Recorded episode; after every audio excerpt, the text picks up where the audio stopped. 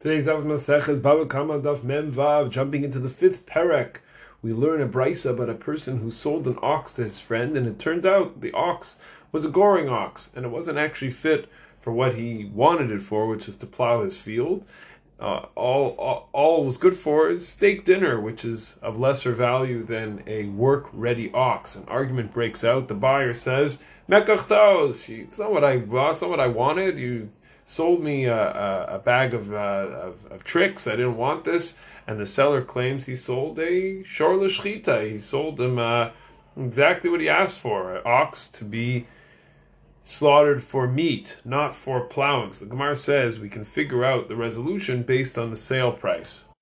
Since a shor lecharisha, an ox that's sold for the plowing, is more valuable than a ox that's sold just for slaughtered meat, then we can figure it out based on that. So the Gemara answers that the scenario, in fact, is where the price of the meat actually went up, the okir bisra, causing the price of the ox sold for being meat to actually be the same as an ox that was sold for plowing, making it impossible to prove what the sale price actually was intended for.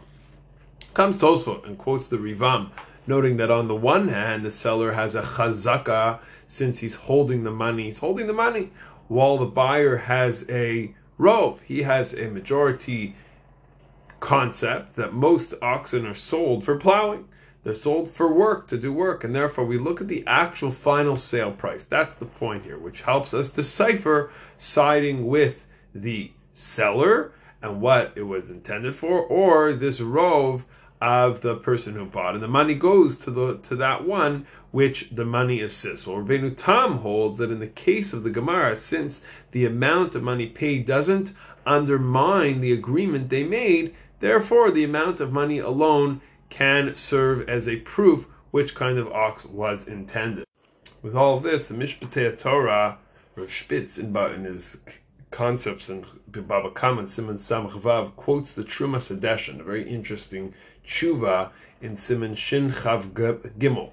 He states over there, he brings the modern case. In a case, let's say an employee was sent on a work trip by the company and they agreed on a travel allowance. Travel allowance higher than usual for that company, but they didn't agree about who would pay for the food, the drink, the hotels.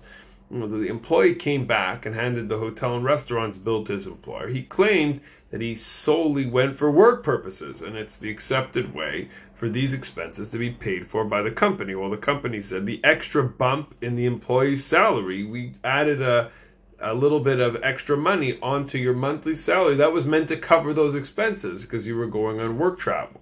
Even though at the time when this was when this was mentioned it wasn't spelled out explicitly now according to the Terumas HaDeshen this is a very interesting approach the employer has the upper hand has the correct approach that's the idea of the chazaka that we're talking about here that he's the one who's in control of that money and the bonus money proves the point. Look at your salary. Look at your monthly salary. It shows that it included, that it's included in there, intended for all the expenses that you're going to incur on this trip, the hotel and the food, etc.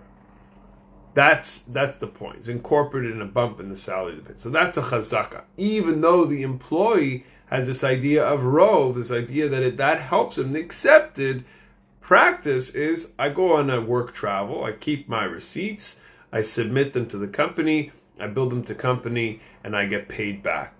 In this case, that's what the Terumas HaDeshen is going to tell us that it doesn't help him in this case because of the concept of the chazaka of the employer. We follow that we follow that side of it that the employer is going to be able to claim none of that money that you're claiming now is going to come back to you since it was already included in the original bump in your salary.